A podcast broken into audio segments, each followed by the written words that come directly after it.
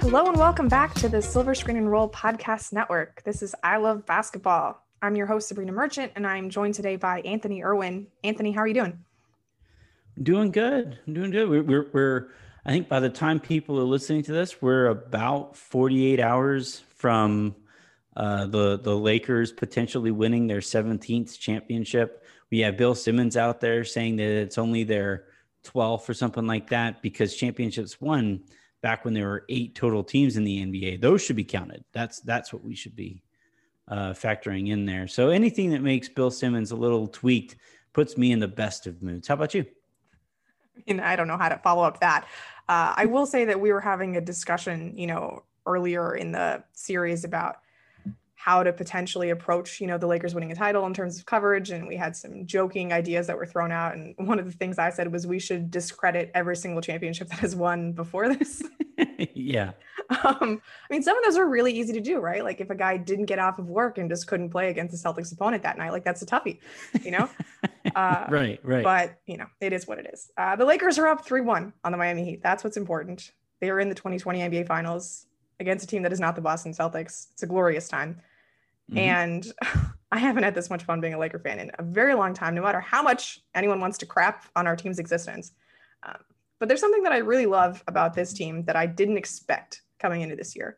Mm. And it's it's become kind of a just an annoying thing when I watch NBA games. It just seems like it's so hard to play defense that the the liberties that an offensive player is allowed when they are, you know, generating contact and like how you have to protect the shooter and all sorts of things like that are called fouls.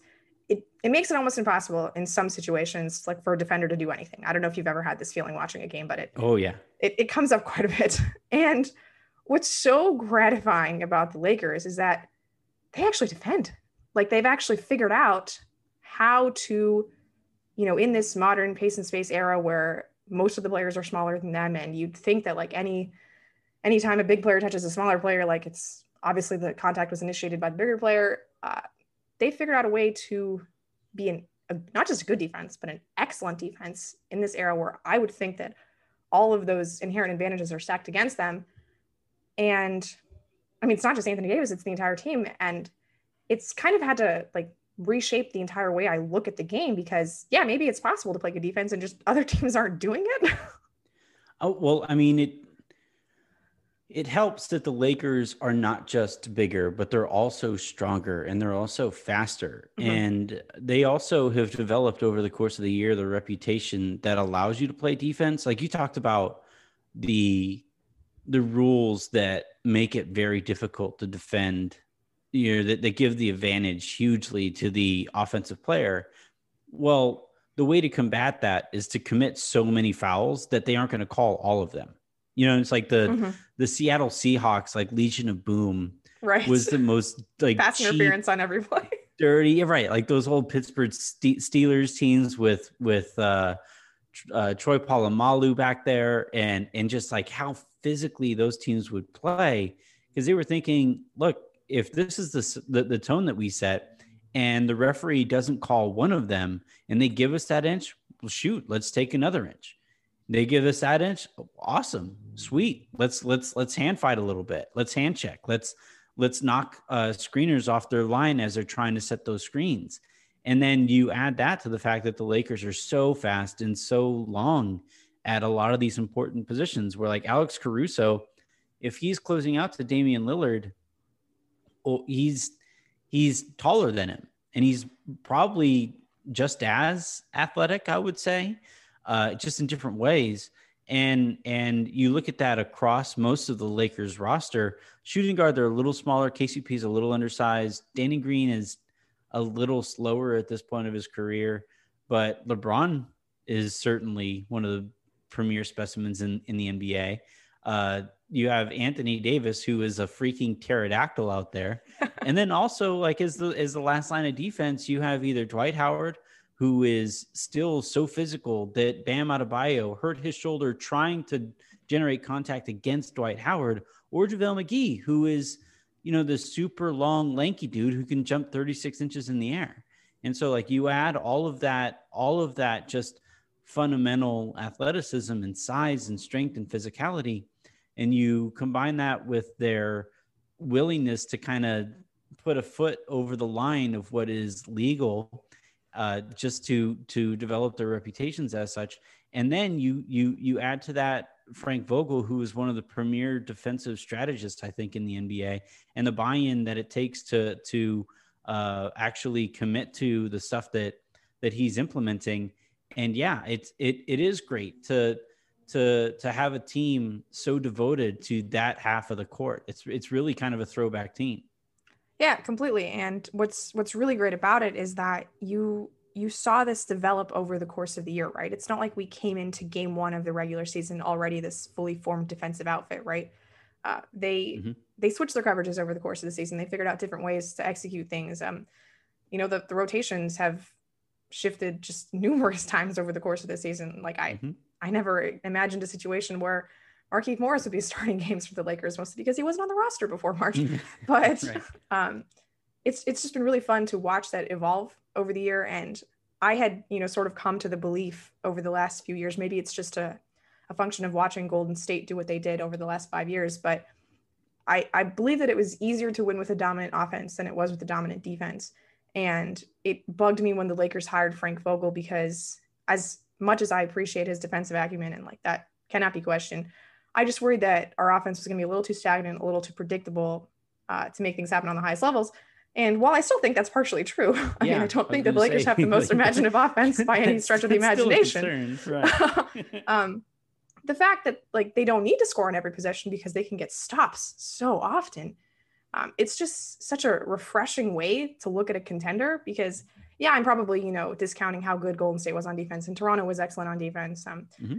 but like I just think like the prototype of a contender, uh, you know, you you talk so much more about the offensive side of the ball, and like I mentioned earlier, the the advantages that scorers get, you know, in terms of the way the game is officiated, it just seems like it's easier to win putting your resources on that end of the floor.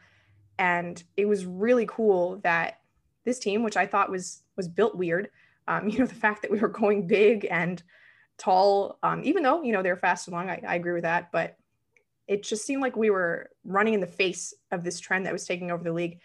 And, you know, it's one thing if you're like trying to like put Shaquille O'Neal in there to guard a pick and roll, like that's obviously going too far in one direction. Um, and that's my fault for not recognizing that, like, obviously, you know, Dwight Howard, Anthony Davis are capable of, you know, doing these things as a modern big man um, that the Laker bigs of yore would not have been able to do.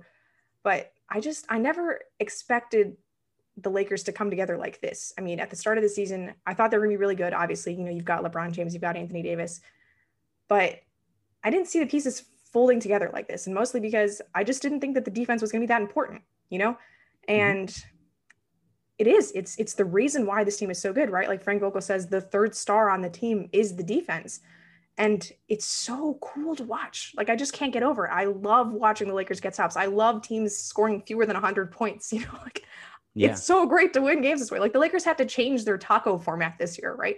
Because like they were never holding opponents under 100 points before the start of the season and they mm-hmm. upped it to 111 and it's a weird number. Like I, I literally always tell my brother when like the Lakers actually get tacos that it's fake tacos because you know you shouldn't be scoring under 100 points for this to actually also count. they're Jack in the Box, so they should be sure. fake tacos. They are so. actually fake tacos. That is correct. yeah. uh, it's about the principle of the thing, though, Anthony yeah, I, it's just it didn't feel like a team like this could exist in 2020. And like you, everyone talks about the bubble, like the sight lines in the arenas and how everyone's on these hot shooting streaks, and it's like an offensive player's paradise. And yet, like our team, which is I think far and away the best defensive unit in the playoffs, is probably going to end up the victor, and that's why. And again, I just I didn't think in the year 2020 that was possible. It's it's about market inefficiencies right and and the original market inefficiency in the nba in basketball and basically in sports is size you, if you are bigger than the other person that you're going up against if the if there's a fight in the animal kingdom generally speaking, the bigger animal is going to win. The longer that fight goes, the that the, the higher the chances. So long as you aren't dealing with poisons and stuff like that, the bigger animal is going to win that thing. And and I think here with the Lakers, they said, all right, we're going to have Anthony Davis and LeBron James, two of the biggest players at their position in the history of the sport, you know, just in terms of length and athleticism and stuff like that. And why not just really buy into that? Why not try to to zig where everybody else is zagging and see if you can recreate this original market inefficiency? And and so far it's worked. I, will be curious to see if some teams try to go big next year because you have to go big to be able to match up with the lakers two center fronts. And if those teams try to go big like that well they don't have anthony davis you know or if they try to go small and force the lakers to go small well those teams still aren't going to have anthony davis. And then the other thing too that that i was kind of thinking about while you were talking was like it's it's not it's not just that the Lakers have this buy-in and they have figured out these ways to to kind of reconfigure the math which was shifting so far in the opposite direction. But i think it also really helps that when they get those stops especially those live ball stops you have one of the best players ever in LeBron James running those transition breaks, which makes those transitions that much more efficient. So the payoff when you get those those stops is that much more uh, noticeable, which makes it that much more important. And and and when you get the payoff of of a transition fast break or, or a, fa- a transition bucket every time, basically you get you get a stop. Well, that's to just further incentivize you to go out there and play better defense and try to get yours in transition. So, like, I'm not even sure how recreatable, replicable this this whole this Lakers team is, which makes it really fascinating what what the league might look like moving forward. Because like the one thing we learned with Milwaukee was that you can't ha- and and Houston is that you can't have one pitch. Right? What made the the Golden State Warriors so devastating was that they had the pitch that was the Splash Brothers, and then Kevin Durant shows up, and they could throw. They they like overnight developed one of the best curveballs in the league, one of the best changeups in the league, a two seamer, uh, screw it, a screwball if they wanted to mess around one night, and and they were able to score however you wanted. So the thought was, well, you have to keep up with that scoring ability. And and this isn't to say that the Lakers would put the clamps on those teams because that was a historically efficient team uh, that would probably get one over on the Lakers more often than it than it might not. But this is and and and I, am sorry, I'm rambling, but one of the th- I, I think one of the fallacies about LA is this notion that it is just a glitz and glamour city, that it is just the West Coast elite, that it is just you know the people who are living in the the, the high rises and appearing on TV and on the silver screen, pun no pun intended but but what it is mostly made up of is a bunch of hardworking people who are living in, in an inflation bound, inflation riddled city. It makes it so that you have to work that much harder to be able to afford to live alongside those those glitz and glamour types of personalities without the same things at, at your disposal, those same advantages at your disposal that those other that the that those people might have. And so the the Lakers fan base is made up of a whole bunch of of people who work with their hands. And i think and this is one of the bummers of the fact of of that this isn't taking place at staples centers i really think this team would super relate to all of those fans up in the nosebleeds who saved a week and a half's worth of pay to be able to go to those games the, the, the buy-in and how physical and how hard they work. And then and then also the payoff of that being some of the best transition play you're ever going to see. Like it's just it's a super relatable team to to a city that i think his his has kind of been skewed in the way that it, it's perceived to, uh, compared to how how it actually works and compared to the people who actually drive the city on a day by day basis yeah, I completely agree with that point about the makeup of LA fans. I mean, I just feel like we always talk about the ones who are sitting courtside, you know, and not everybody else who happens to attend the games. But I really and those like are the fans too that yeah. like while the Lakers were rebuilding, those were the fans that were always there, stoked because they could finally afford Lakers tickets. And that's what that that was always crazy to me that you would go to to Las Vegas Summer League when they drafted D'Angelo Russell or mm-hmm. or, or or whenever they when they drafted Lonzo Ball, that place was a nut house because these people who normally wouldn't have access to the Lakers, well, they essentially have access to the Lakers because their young core was participating in that summer league. And they were like, hell yeah, I get to go sit lower bowl for 40 bucks and and and get to watch my Lakers. I'll never get to do that. And and the vibe that was in those buildings while that was going on, and the vibe that was in those buildings even during the tanking years in games that the Lakers probably shouldn't have been winning. They had an overgame uh, win over overtime win against the Celtics. I remember I was I was in the house for it and it was rocking. And it was a whole bunch of guys that I think 85, 90% of whom aren't on the team anymore. And it didn't matter because the city, all the city has ever asked for of the Lakers is obviously success. But you'd better bust your ass for us because we bust our ass to be able to be in this in this arena in the first place. And I think like th- this team so deeply symbolizes a lot of what a lot of what the, the city asks for from the Lakers. Yeah, I mean, I think, you know, offense seems more of a function of talent a lot of the time, whereas defense is really a manifestation of effort, right? Like mm-hmm. you can will yourself almost into being a good defensive player, not a great defensive player, because not everyone is going to have the physical gifts of an Anthony Davis or LeBron James. But, mm-hmm. you know, the rest of the guys on the Lakers, I wouldn't say they have overwhelming physical gifts, right? They they work, and that's why they're good defensive players. And how dare you? Alex Caruso was a Greek god. I don't, I don't think they have the best physical machinations but that's another point. Built like Apollo.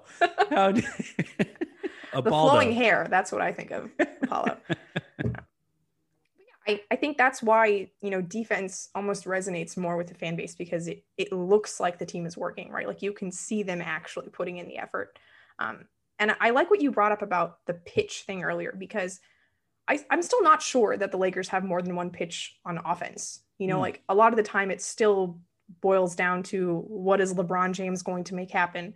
Um, and maybe we'll get an offensive rebound and let to try it again. But uh, I, I'm not sure that the Lakers do have that many ways of beating you on that end. But they have so many defensive pitches, right? Like they have morphed into every single kind of defensive scheme imaginable, mm-hmm. really, in the playoffs. Like they used Dwight Howard and went really big against Denver. Uh, they switched everything against Houston and went super small. Uh, they stayed big against Portland, but then also defended almost entirely differently than they did against Denver, just because that's what they had to do to corral Damian Lillard, you know, at, as the head of the snake. And now we see like a, an entirely different setup in Miami where they're going small, but they're not switching at all.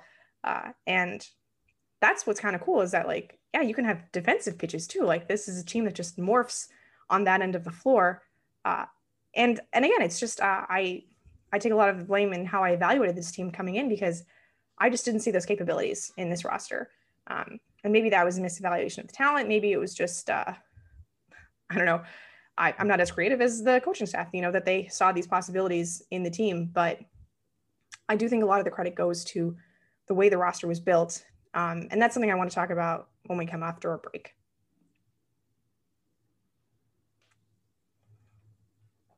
All right. So today kind of feels like the day where every national writer is saying, actually, the Lakers have good depth, which is just such a funny thing um, to come up to after all of the months that we have, uh, you know, gone of, oh my God, look at this roster the Lakers put together.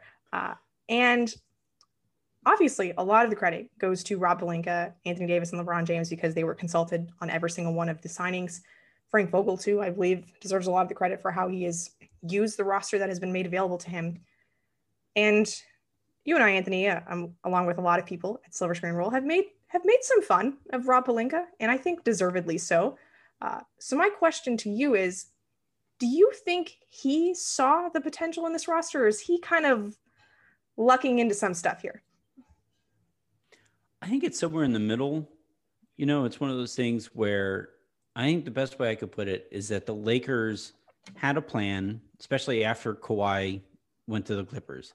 They had a plan and they had a concept, and and they also had the benefit of seeing the the previous experiment fall flat on its face. So they said, okay, we know we can't do that, right? We whatever whatever the hell Magic was trying to do when he was here, that's got to go. We, we, we aren't going to recreate that. So what what other way can we not just have a LeBron and shooters team? Well, the way that you kind of do that is why can't we try a LeBron and defenders team or or a LeBron and AD and defenders team? Uh, or or and then and then when when you get playoff Rondo, which is something that like this is where I say this is working out to an extent that I'm not even sure the Lakers can take credit for. Nobody, and I'm saying nobody saw this coming from Rondo, right? Where I, I mean, think, they deny the existence of playoff Rondo, right? They Right. say it belittles his regular season contributions. right. Like I'm looking at so so far in the playoffs, the top net rating players are are Danny Green, Anthony Davis, LeBron James, um, Caruso, which all of whom like that that kind of holds steady with what they've done this year. Markieff Morris is an outlier. I think this is one of the better mid-season signings maybe in the history of the sport. And then and then you have Rondo, who is right there at a plus eight eight point one uh, in terms of what the Lakers are doing while he's on the court. And and I, I, I and this is where I wish people would would just admit, okay, we were wrong. You know, this is this is a spot where we had a blind spot for Rondo. We had a preconceived notion of this guy, and and some of it was founded. You know, he was uh, he's been bad basically since he got to the Lakers. He'll have flashes every now and then where he'll make a three pointer, and my my mentions will light up because oh, you see, you say you can't shoot, and it's like, okay, thank you. I noticed you have the one follower, the Anthony Irwin tweet checker, who just gives you a win or a loss for every tweet. Yeah, I, I've seen a lot of I- L's, man. somebody, yeah. So I, I think that stands for Laker. Is, is Ah, it's okay. like they would My make bad. the Lakers proud. but, but the uh, the, the the whole thing with with Rondo and and with the supporting cast, I think people kind of undervalued KCP in the bubble. Like I think they they kind of looked at him as fool's gold, and they were waiting for him to return to fool's gold. But it turns out he's just potentially a really good role player. Uh, obviously, we knew about Danny Green. Nobody thought that Dwight Howard would turn his career around, and and like I think the thing that I, I'm not sure, myself included, people gave the Lakers enough credit for was the caliber of players that all of those guys would become because of not just LeBron James and not just because of Anthony Davis, but because of the combination of LeBron James and Anthony Davis. Like those guys making each other better is going to make everybody exponentially better.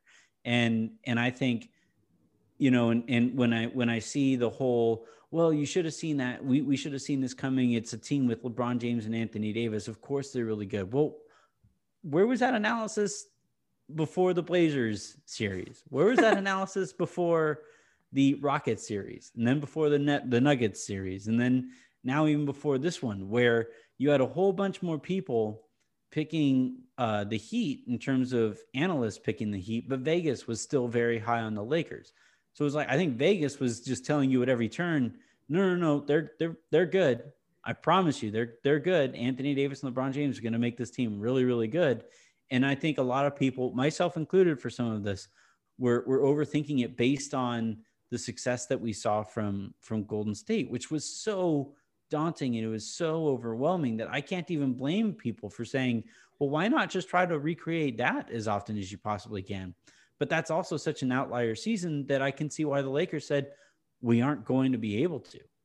There's only one Steph out there. There's only one Clay out there. There's even only one Draymond out there, and there's definitely only one KD in the history of the sport. So, so let's try to go about this a different way. And even when that team returns, give ourselves a good shot at beating them if if they're ever fully healthy again. Yeah, it's interesting. I I still feel like so many of the teams this offseason were trying to build up to beat the Warriors.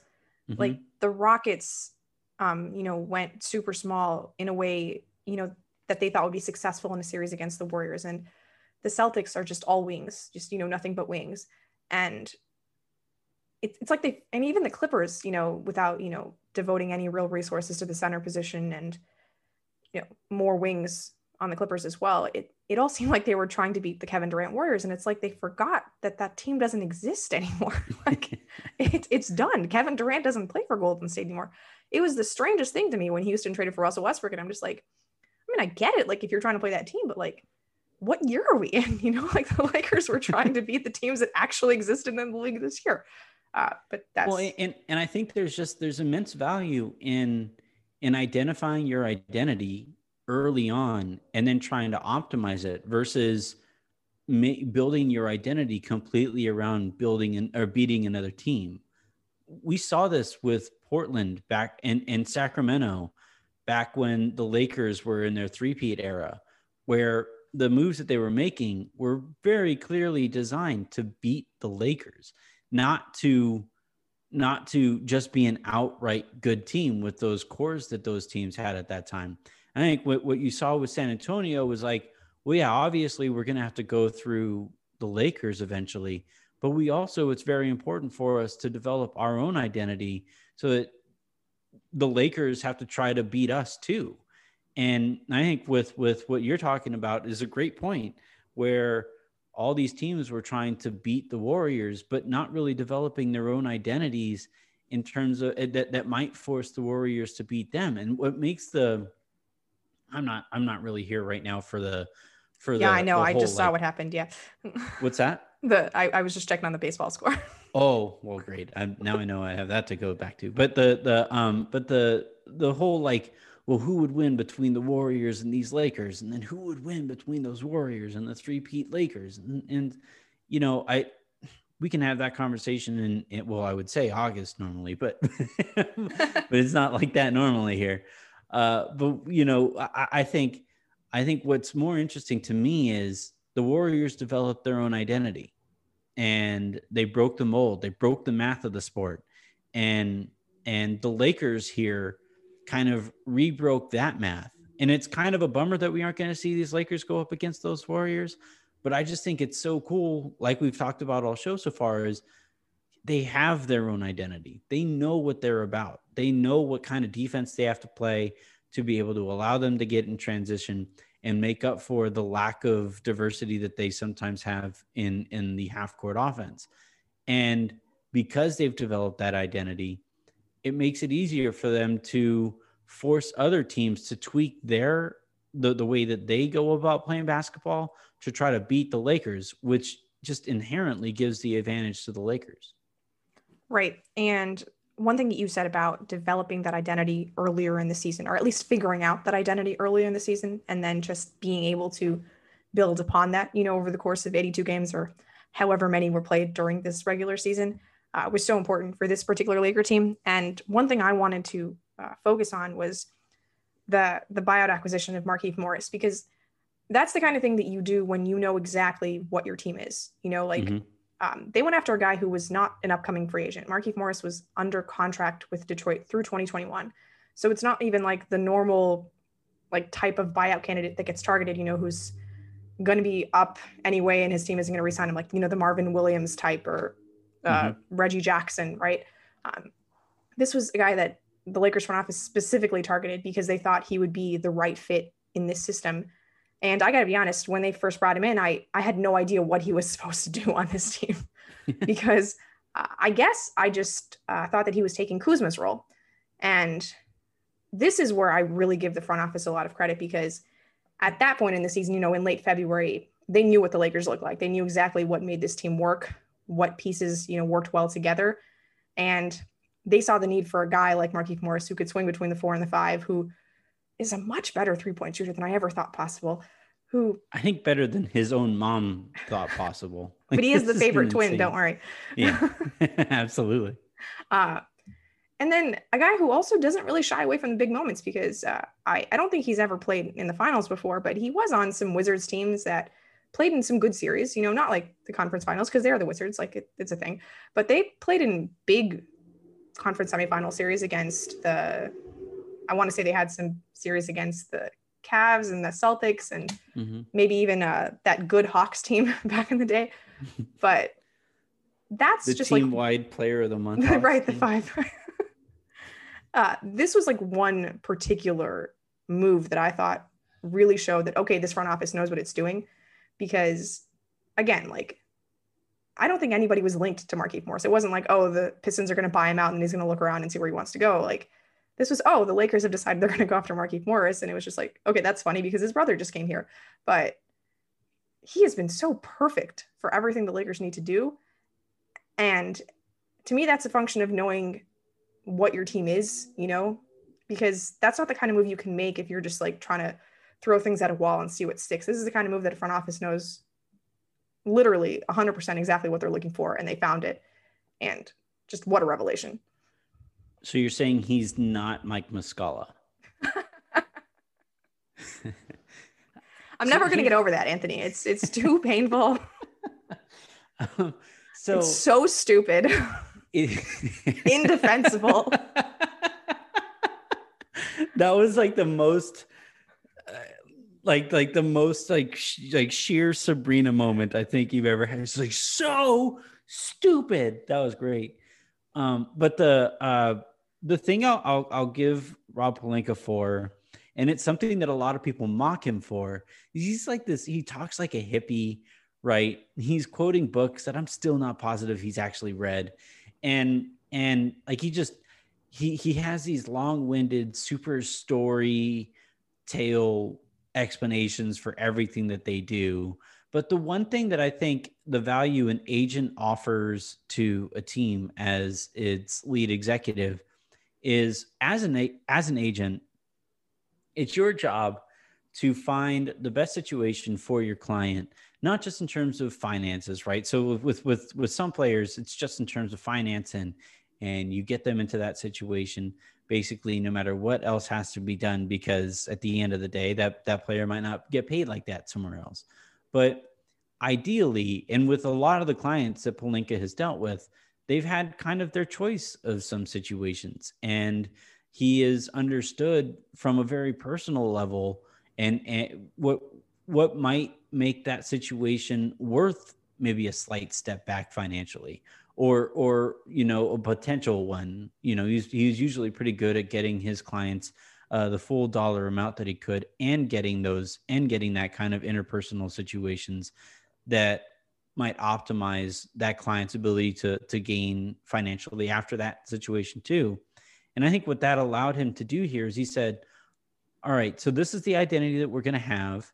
Let's find somebody who mixes in perfectly with that identity not just physically but in terms of you know men, mental umph you know that, that you need. And and i think one of my favorite stories that both the morris brothers told was apparently they were in college at kansas and they went to some party that was both basketball players and football players there. And i guess some like uh, i think it was marcus was kind of flirting with this this uh, track uh, runner that was there, and a football player was also flirting with her. Well, it just so happened that there were more football players at that party than basketball players, and they wind up all squaring off. And and Markieff looks at Marcus, and and they both say, "All right, we're going back to back. We're going back to back." And you have these two basketball players that are now taking on numerous football players and and that's not to say that you want to turn everything into a a, a fight like Marcus wanted to against Luka, but it, it just it, there's there's there's a mentality aspect of that that does kind of match up with like Dwight Howard taking it upon himself to bother uh Nurkic, not Nurkic, uh Jokic, Nurkic and every- Jokic, actually. both right both yeah. like both guys no matter where they were on the court he was going to elbow them just to remind them that that he, he's there and somebody like uh lebron who like okay hero you want to make that face and you want to memify yourself in the in the prior game life comes at you fast bud and and just a, a little shoulder drop over here sends you into the what would normally be the fifth row in a normal game and i think morris kind of looks at that too and he says oh this is how we get to play here. We get to like play uber physical and we get to push the the letter of the law with with these referees. Hell yeah, I'm all about that too. And I think like that understanding from Pelinka's aspect, not just understanding what the Lakers need because they did really need a big wing to be able to just play physical should the should the moment call for it because they didn't have that at the time beyond LeBron, but also the understanding of of how Markieff would would mix in with with the mentality of the rest of the team and the unit he would be joining. And, and I think that's just as important as a basketball basketball aspect of this. It's interesting. That's the one lesson we took from Golden State was make an agent the head of your front office. Yeah. yeah. I mean, it's a copycat league. So yeah. when something works to that extent, like you got you got you got to see if you can find one too. Yeah, I, I, just I just love this Lakers team because it's it's just this exercise in chemistry, you know, um, where forgive me for being super cliche, but like the sum is greater than the parts because mm-hmm. individually, like, and again, I think the Lakers have good depth, not great depth. I think they have good depth, but you look at some of the players on the roster and they're just not individually inspiring, you know, like, yeah, KCP was the eighth pick in the draft, I believe, in 2013. Like, I don't know if he's performed like a top 10 pick. Uh, then again, eighth is usually like where things start to die, but like, he's, he's a fine player. Like, I, I don't want him dribbling the ball that often. You know, mm-hmm. uh, uh, I, I still think some of the every time he takes a layup, I'm just it's like a choose your own adventure type situation. yeah. I don't know what's going to happen. Um, he and Danny Green have that in common, actually. Uh, Danny Green more of the the floater variety, but yeah, you know, in, individually, like a lot of the players on the Lakers are just like, yeah, okay, you sign them and you think that's fine, and then you put them together and it's just like everything works like it's supposed to, and we, we just haven't had that on a Laker team in so long. We've had this high profile collection of draft picks who never quite meshed with one another. Right. Um, also because we never really gave them the time to mesh with one another, but that's a different story. Uh, kind of know? hard to mesh when one's in Brooklyn. and then we we keep signing these like one year stopgap veterans, you know, the the Roy Hibberts, the Carlos Boozers yeah. of the world, uh, and our, our teams our teams never felt like teams you know they just felt like guys who happened to be wearing laker jerseys and we rooted for them because we root for the guys in the laker jerseys. But th- these guys feel like a, a team you know? And god it's i don't know because like it's been long and i forgot what it's supposed to look like um, but it's it's really satisfying. And i know the lakers are only up 3-1 and i I gather that I've been leading this podcast in a way that suggests that they've already won a title. Um, they have not. I respect Miami Heat. I believe that it's genuinely possible that they could win Game Five. They almost won Game Four, uh, but it's it's kind of nice to just sit back and appreciate like what a fun ride this has been so far, and you know even if it does end in one game, like it's it's been really good. It's been really really good, and I uh, I apologize for most of the mean things I said about Rob Pelinka and most of the main things I said about Rajon Rondo because he still takes so many ridiculous three pointers. My man is always feeling it from the wing. uh, but yeah, it's it's a team that I didn't expect to come together, and it it's just this beautiful creation, and it's one of the bright spots of this really weird, terrible year. And I'm very grateful that we have them yeah it's it's kind of it's really fun to be at the start of i don't know if it's going to be a dynasty. I don't know if they're going to win a championship next year even. But that first championship that you win with a group is super fun because none of the other bull crap has started to happen quite yet. You know the the disease of me is is it hasn't started creeping in yet. Now maybe you know, maybe Kyle Kuzma says next year, I want to, I want a bigger role, you know, or, or Alex Caruso probably rightfully says, I, I kind of think I should start, you know, or something like that.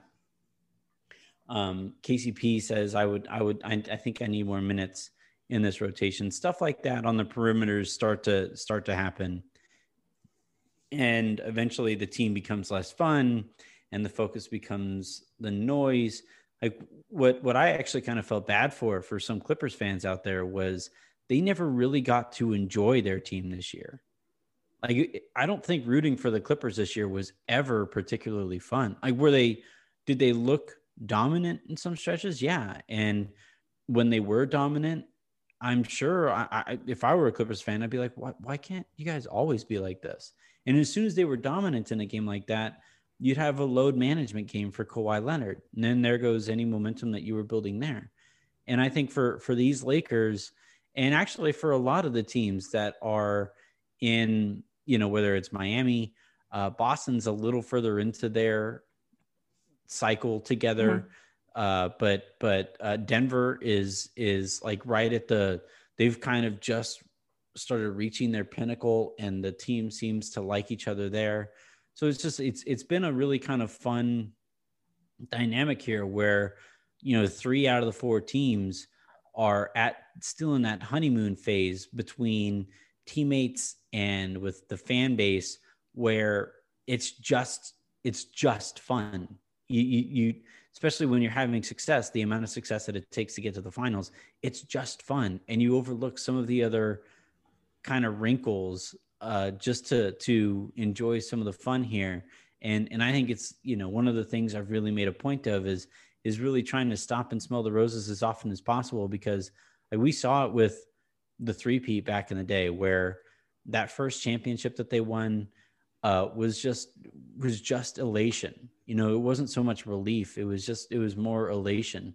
Uh, the the first championship that the Lakers won over Orlando was was just you know exuberance and and and and joy and then the second the second one you know you felt some of that too because it's it's the boston one but by the time you know the lakers got swept by dallas it was it, it just was very clear that that team was pretty much over each other. You had Phil Jackson punching Pau in the chest in the in the in the timeouts there, and with this team here, it's really cool to be at the at the beginning of this cycle together, and and where everybody does fully commit to sacrifice and and defense, as we've talked about all show, is all about sacrifice and belief in one another and trust. And to to to watch that at this early stage in this honeymoon phase has been just it's, it's been just so much fun. Yeah i think my favorite part about being in you know the first year of this cycle is that the whole year is you know it matters because we haven't done anything yet right? Like this team didn't exist before this year. There was nothing to build off of. So we had to work towards this moment from october right? Like mm-hmm. every mm-hmm. single game during the regular season felt like it had stakes.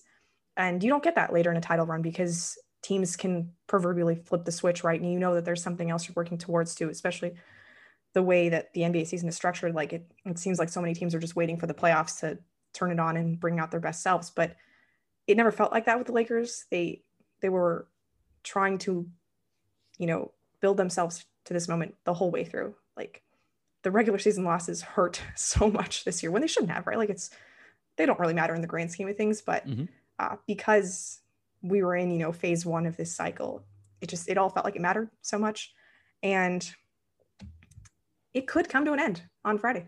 Uh, Lakers it, could be. It, it looked like it mattered to those players. yeah.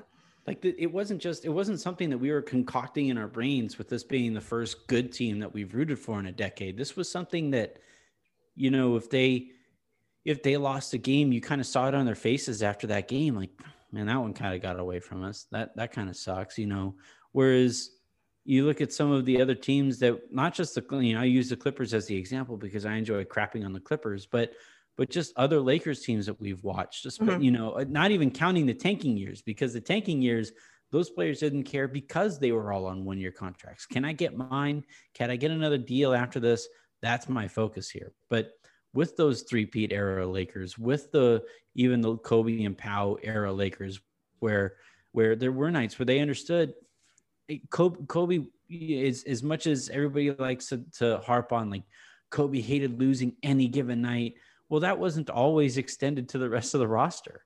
And even there were some nights where or some rotations where the ball rotated out to his guy and he just kind of well maybe he'll miss.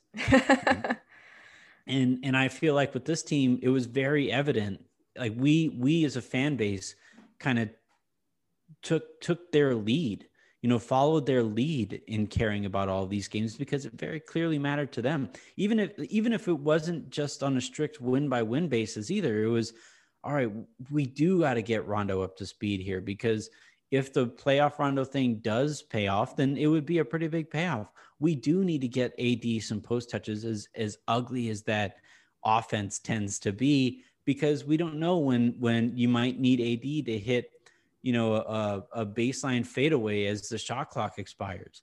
You you do need to get some minutes out there with with KCP dribbling or Danny Green dribbling because in the playoffs eventually the situation situation is going to call for them to dribble. And so while they also really wanted to very clearly wanted to, to win those games, it was also pushing for those guys to develop over the course of the season, which which like I, I would actually this is one of those years where you go back and you buy that DVD that they release after it. You get oh, like oh, the yeah. highlight. Yeah, like, you, like this is a perfect year to do that because you might get some of those moments. You might look back on some of those moments over the course of the season. You say, "Oh, that's what they were trying to do." And some of it is, is some of it's confirmation bias, and some of this is wanting to to write the myth that that more fits with with how we want to think about the season based on the result but even if that is the case, write that myth. Who cares? Season's over. We get to the, the, the victors get to write history now. Yeah, I mean that's a good point. As terrifying as its applications are at times. Yeah. but all right. So the Lakers are playing game five on Friday. Um, there will be another podcast before then, uh, which I'm sure they will devote more time to actually previewing that game itself. But just, you know, quick thought right now, you think the Lakers are going to close this out yeah, I think it's it's another close one, but the Lakers have been very good in close games and I just think it's such a difficult team to play a, a series of games against. And you know, Miami is super resilient, but what was so was Denver. And at points of that game 5 against the Lakers, you saw some of those shoulders dip where they realized this this isn't the Clippers. This isn't the Utah Jazz this is this is a, a different team with a different level of chemistry to each other and i think miami might see the same thing. Yeah i think the lakers really want to get the job done because you know they they bumped up their uh, mamba jerseys to game five instead of game seven. I think they're hoping for a good moment to photograph uh, mm-hmm. you know because those jerseys look really good. They look better than our current jerseys. But yeah my my instinct is that they're going to get this done and it would be just a nice for me, like someone who works with numbers a lot, I, I like the pattern of seeing, you know, five, five, five, five. And I, it's just much better when you win your closeout games because you never want to give any team another chance, especially not this Miami team, which is better than I thought it was. And even, you know, without Goran Dragic, it still presents real challenges to the Lakers. But anything else you wanted to add there, Anthony, or? No, let's just, uh, let's, let's just hope that they, they win in those jerseys. You, you hate to, you hate to bump up something like this and then lose as a result mm-hmm. of it, right? And yeah. and like I'm not I don't think it's really going to matter, but if Miami and I don't think bulletin board material is is that big a deal, but if you're in Miami and and you see the other team kind of prepping their their post championship ceremony mm-hmm. in front of you, like that that can't sit very well. So I I I think it's the right move to be honest, because if it does pay off, it's it's really it's a really nice kind of culmination of the storyline. Mm-hmm. But there, I, I I don't think it comes without risk. Yeah, it's definitely tempting the fates. Um, yeah, you, I mean, which like you know, according to Pete, the basketball gods don't exist. I was so. just about to say, like, I take the basketball gods very seriously. Um, I do not like to disturb them, but you know, it's this refreshing. is this is a big moment, and I understand the Lakers wanting to commemorate that moment in the way they feel best. So, like you said, I, I think it's the right move, but it it does not come without risk. And I'm tremendously excited for this game. Just God, what a day it could be. Yeah, amen. It would be it would be so cool to to see them wrap it wrap it up on on Friday and and and then you know we it sounds according to Adam Silver like we just get right back to work. So enjoy your championship and then we'll see you on Monday.